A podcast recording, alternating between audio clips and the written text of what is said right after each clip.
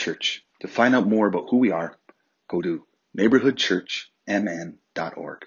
Enjoy the message.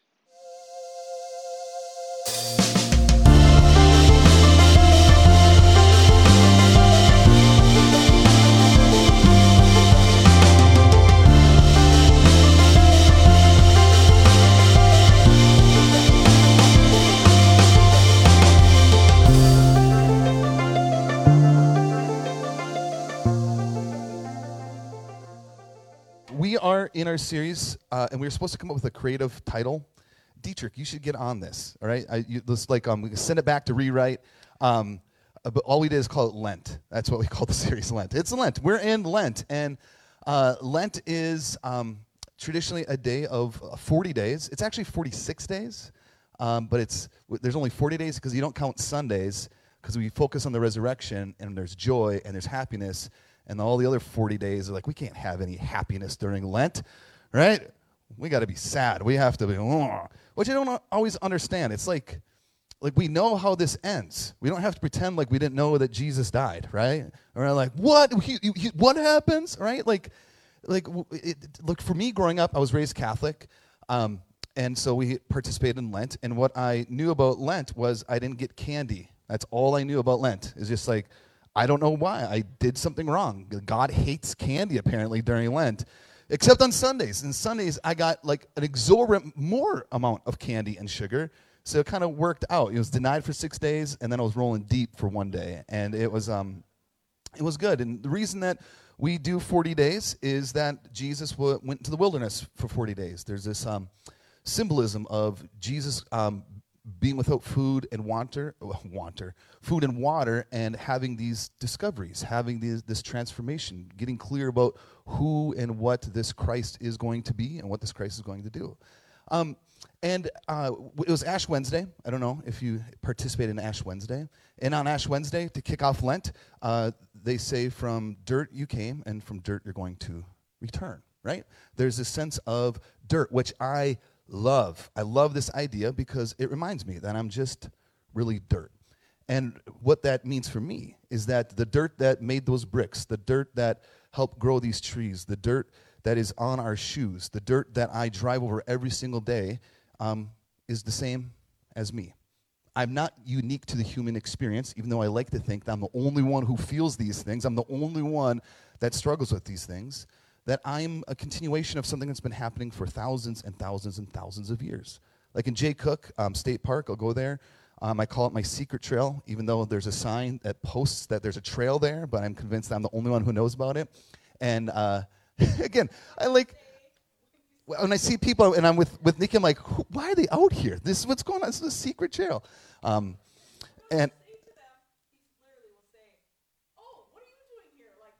I do not. My wife's saying when I see people on the secret trail, those watching online, that I yell at people and I shame them. Get off my trail. Like I'm some old man, get off my lawn. I should just embrace that. I do have that mentality. Um, why are we talking? Oh, that when I'm on my secret trail that you're not allowed to go to, um, uh, I think about that water that's been moving for thousands and thousands and thousands and thousands of years and how there was people that they brought life. I imagine there's, it brought um, someone who was dealing with some anxiety, right? That there's a place that brought peace and calmness to them. That I am not outside of the collective human experience. But when we think about death, right? Lent is about death, it's about loss, it's about grieving. And I feel like I'm supposed to, we were just talking about our Good Friday service, um, and how I, I feel this um, need that I have to make it really somber and really sad. And it's like, I, for me, the thing of death, of things of grief, things of loss have brought me incredible amounts of joy, which in my, my 20s and 30s I didn't get. I just thought we have to be happy all the time. We have to just keep ascending. And it's when you lose, it's when you can get low, it's when you can figure out what things your ego needs to die to that you actually find new life. But we don't like that, right? We're not big fans of talking about death. We're not big fans of talking about grieving and losing and getting low. We actually avoid it, right? Like we celebrate youngness. Just the other day, someone's like, "Oh man, if I could be 21 all over again," and I'm like, "No, no, yeah." I'm with you. I'm like, "No, I don't want. Don't. No, thank you." All right. I was in a weird Bible college, right? It was, I, don't want to, don't, don't make me go back. Um, but there's this idea of, um, of it was good then, right? We looked good then. We were healthier then. We had more fun then, instead of like right now, like in this space, in this in this breath. And then we like to think that we are unique, that we can. Like I have enough leadership, I have enough um, intellect, I have enough strength that I will go around that pain. I will be able to leap over that um, diagnosis. I'll be the one who battles through and fights through and uh, gets through this really stressful time. And then when it actually hits us, we're surprised, right? We're like, why is this happening to me? When my dad got diagnosed with cancer, I remember being on the phone with my siblings, um, and I said, Our dad doesn't get cancer. This doesn't happen to our dad, which implies this happens to other people's dads, not my dad, right? And I was very caught off guard of, oh, I am just dirt. We're all just dirt. And this dirt is beautiful. This dirt is strong. This dirt is fearfully and wonderfully made. But when you can just realize that we're all connected, it can move you into a different space. And Lent is a time for us to remind ourselves to actually move in that, to be that, to collectively do that. And lucky for us, all throughout the Bible, God is a big fan of reminding us to kill our egos a lot of the times, right? And it's weird stories. So, just to uh, alert you, this is a weird story. It's a beautiful story if we're willing to navigate through it. And it's in Numbers, Numbers uh, 21, verses 4 through 9. And this is where uh, Moses is leading the Israelites um, out of Egypt. They're in the wilderness. Um, and they begin to start complaining. They do it, I think, seven or eight times. And they're like, Moses, seriously, manna again? Like, okay, remember, remember back when in Egypt we had like mayonnaise? Do you remember when we had like, you know, Fritos? Do you remember like all the things no one really likes, but when you don't have them, no one likes mayonnaise and no one likes Fritos, right? Um, oh, what's the other? What's the stinky um, peanuts? The um, uh, yeah, oh, come on. Watermelon gum. No one likes watermelon gum. Uh, corn nuts. Ugh, right? You could. I was a uh, youth pastor, and so I had to drive bus a lot. And there's two things I wouldn't let on the bus: corn nuts and watermelon gum, because it's not one person eating them. We are all experiencing them. So, um, if that that wasn't in my notes, just so you guys know, I, that was like that's what I come up with. That's a content I come up with all by myself. Um, they're complaining about food, right? And because what happens, what they get is this thing called manna. And little Bible nerd thing, um, manna would come from heaven, and there was rules of that you couldn't hoard it. It actually go bad the next day. And why? Because people would see it and say, "Oh, I need more. I need to hoard. I need to collect. I will not survive. I am not okay." And what God is saying, can you trust in this meal, in this day, that this is enough? Your temptation is, I have to be more, I have to eat more, I have to collect more, and intentionally, like, goes away. And people actually, well, we're not going to get into that, right? Um, and Jesus says the same thing uh, Give us this day our daily bread. Can this be enough? And clearly, for these people, it's not. And finally, they complain. They use. They say, "Oh man, remember when we had the really good stuff, watermelon gum, uh, to Moses?" And then they say, "And God." For the first time, they vote God's name and complaining to God. And God, at this time, what any good God would do when God's egos got uh, pushed back on, got exposed, what do gods do in those ancient times? They, they, they didn't send fire. They, this God sent snakes of fire, right? And the, the, the, Hebrew word, some people, you're going to like this, some people believe, because it, it, says like fire snakes, some people are like, yeah, that's dragons. God sent dragons, like Lord of the Rings, right? the, Moses was the father of all dragons, and it's, it's, it's not. But, anyways, uh, God sends snakes because people are complaining to God about food. And the snakes show up and they do what snakes do they kill people, which this is a very dark picture of God. But if you were telling a story of God and what you knew God's to be, this would be a very normal story of God. And so the people all of a sudden don't like dying from snakes. And so they're like, oh, Moses, my bad. can you uh, can you talk to God and maybe the stop the snakes? And so God hears Moses and he goes, yeah, okay. Then you're going to take one of those dead snakes, you're going to put it on a, a pole or a staff, and you're going to hold it up. And when people see this, they're going to live. And Moses does this, and it works. And that's the story, right? It is a weird story. and John in chapter 3, verses 14 and 15, um, like calls back to that story. And he says, uh, And just as Moses lifted up the serpent in the wilderness, so must the Son of Man be lifted up, that whoever believes in him may have eternal life.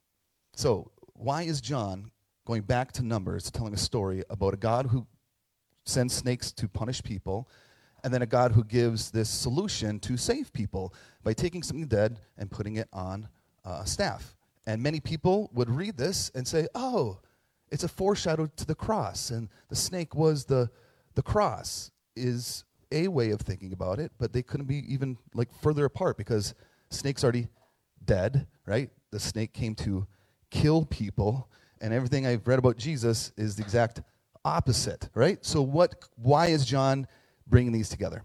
Here's one way of thinking about it.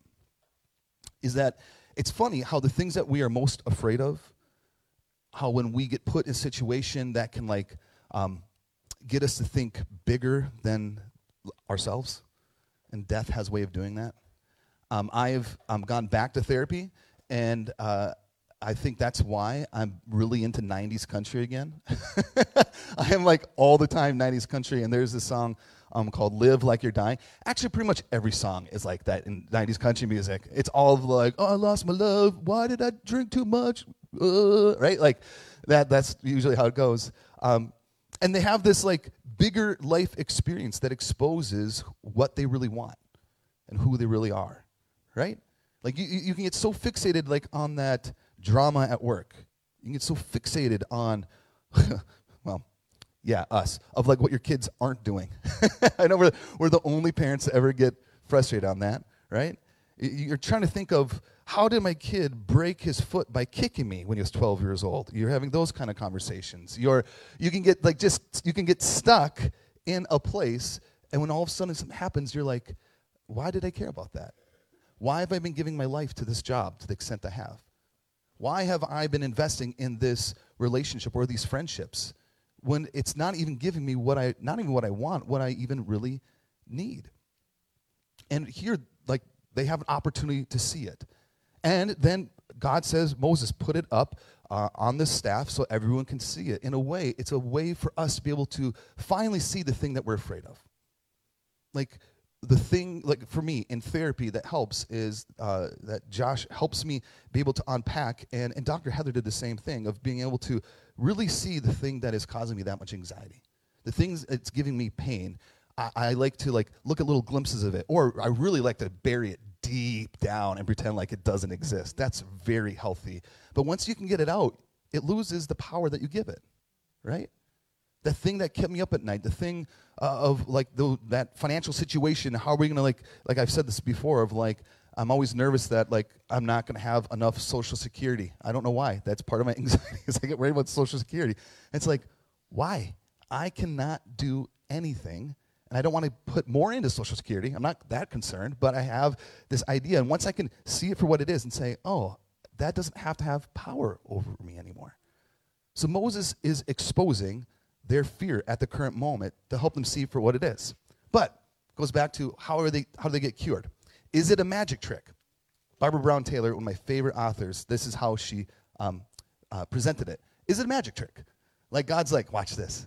You just got to look at the snake, and then you're healed. Like Moses could bring this to like a, a like a dinner party, and he's like, hey, give me that snake, right? Watch this. Hey, Uncle Carl, come on over here. Snakes! Ah, you got you, Carl. Don't worry. Just look at the cross. You're good, right? Just look at the snake. You're good. No, Carl, stop crying. Look at the cross, right? Like, it's not a party trick. Because is that what the cross is? Is a cross just this like magic trick of we just have to look at the cross? We have to just look at Jesus. We just have to like think of Jesus or believe in Jesus or just say uh, th- this prayer of Jesus and then we're healed? That's a way of thinking about it, right? So what what I one way of imagining this is that when you can look up and see the thing that is robbing you of life, when you can finally look at the, the grief or the loss or the fear or the pain or the prognosis or Social Security, right? When you can look at it, you can see behind it that there is more to this life than that. That there's this whole world that is just dirt and I belong to it. And there is this good and beautiful God in the messiness of a story that a God that sends snakes to kill people, right? like, put that aside. There's this good and beautiful God that wants to remind me that I'm dirt, not as a way of punishment, not as a way of mocking me, but as a way of all these things belong, Chris, including you. And you're not outside of this dirt, you're not outside of this earth. And the cross is a reminder of that. Because when I look at the cross, what I think about is that the cross um, was put there by an empire. An empire and those in power like to think that they're not dirt. The empire likes to think, no, no, we own this dirt. The dirt you're walking on, we own. Actually, we own you. And they can enact laws, they can enact um, taxes, they can enact even culture that reminds you of your less dirt. Well, you're dirt, and we're not as much dirt. And Jesus got killed by the empire. Jesus got lynched. Jesus got executed by those in power. And the cross is a reminder even when the empire tries to flex, it doesn't win. Because what happens is Jesus is in, a new, is in a garden on the first day in a new week with a new son that says, No matter what you do, you try to pretend that you're something different. You try to pretend that uh, you aren't dirt, but I am dirt also, and this dirt is making all things new.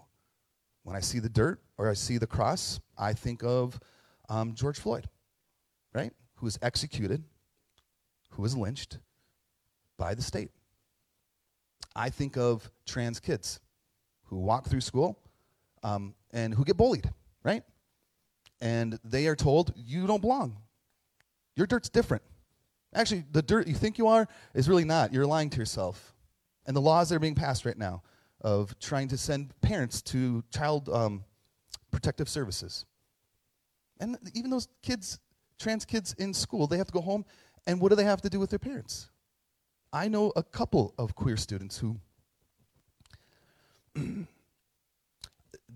their identity is not even valid in their own home, right? I, I think of um, people who are in horrible, horrible, horrible relationships and feel like that's all they're worth is that violence. Um, that's all they're worth, right?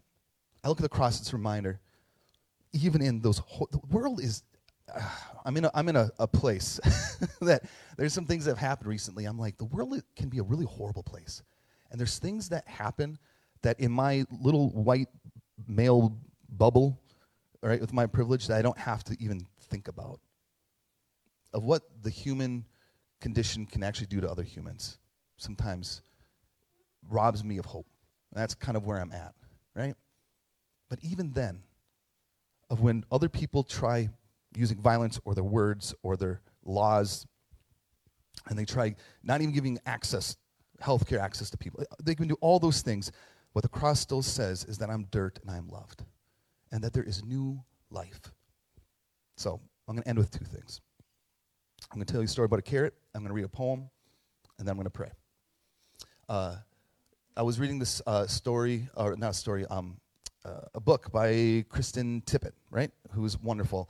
And in there, she tells a story about this farmer um, who wanted to find out, um, like, grow a, a, better carrot, right? And he had all these um, carrots used for his stock that were organic and came from the local co op. And so he planted these carrots in his own soil that he cultivated himself and um, harvested them like in February, right? When the ground is like really, really cold. And what he discovered is in that coldness, in that like in that freeze, the, the carrots realize um, that they might die, right? They're like not a fan of this frost, and so they have to convert this energy. I think it's forgot to reread it. I think they convert their carbs into sugar, and that's how they're able to survive. While the other carrots, right, they mass produce them and they just do the same thing over and over, over and over, over and over, and they get the same result. And so he wanted to measure it of the sweetness. And these carrots were at zero, whatever things of sugar, and these carrots uh, were 13 milligrams of sugar and were incredibly, incredibly sweet. And the point of that story is that these carrots found a way to use their energy and move it into something life giving.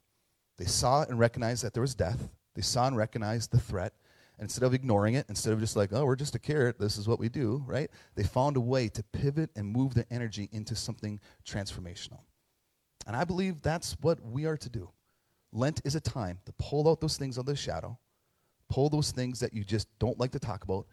Talk with your partner, the thing that you just tolerate.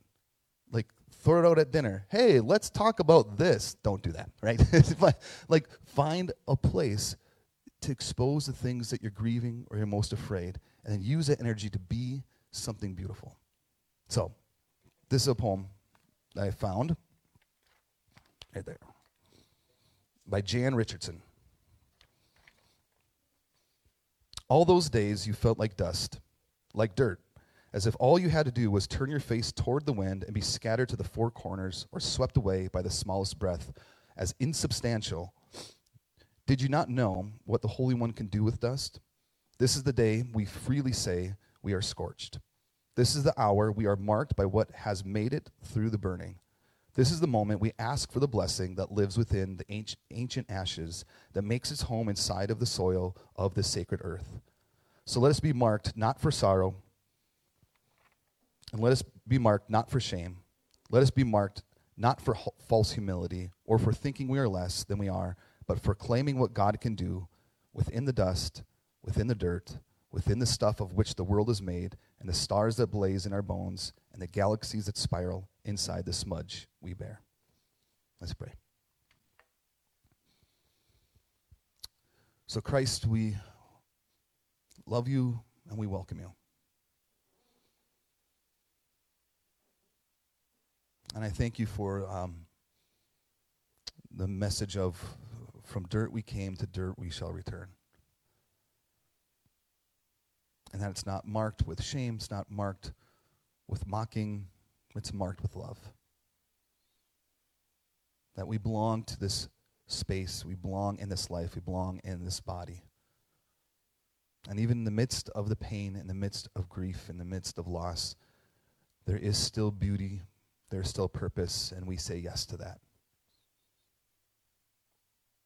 And God, I ask that as we begin to um, expose the things that we are shamed of, as we begin to hold up maybe the things that we just don't like talking about,